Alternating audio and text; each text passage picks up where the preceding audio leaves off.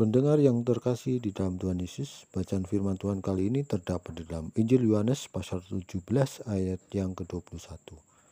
Supaya mereka semua menjadi satu, sama seperti engkau, ya Bapa, di dalam aku, dan aku di dalam engkau, agar mereka juga di dalam kita, supaya dunia percaya bahwa engkaulah yang telah mengutus aku.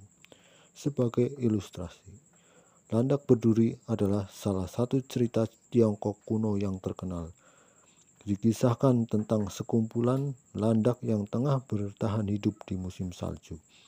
Ketika melihat satu demi satu hewan di hutan tersebut mati kedinginan, pemimpin landak mengambil inisiatif untuk mengajak kumpulan landak tersebut saling menempelkan tubuh supaya bisa mendapatkan kehangatan. Masalahnya, ketika kumpulan landak tersebut saling menempel, maka landak-landak mulai berteriak kesakitan karena duri-duri mereka saling menusuk.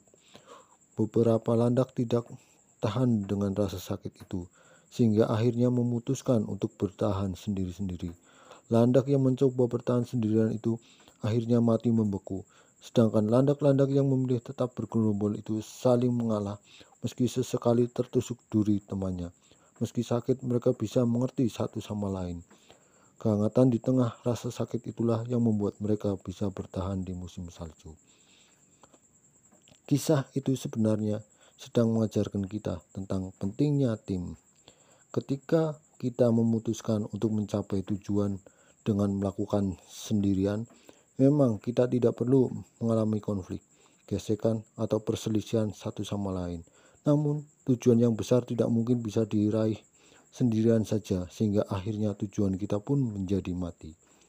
Kita bisa mencapai tujuan kalau menjadi satu tim, dalam tim inilah kita akan diproses dan mengalami arti besi menajamkan besi. Memang kadang kalanya rasanya cukup sakit. Namun jika kita terus bertahan dan belajar untuk lebih memahami satu sama lain, maka kita lebih mudah mencapai tujuan. Gereja sejatinya juga seperti itu. Yesus punya kerinduan untuk melihat umatnya bersatu. Dalam proses menjadi satu inilah kita akan diproses dan akan mengalami gesekan. Kadangkala kita terluka, namun ada kalanya juga tanpa kita sadari, kita juga melukai anggota tubuh Kristus yang lain. Hal seperti itu memang tidak terhindarkan. Asal kita berani mementingkan tujuan bersama di atas tujuan pribadi, maka kita bisa bertahan dalam proses itu sampai akhirnya tercapai tujuan bersama.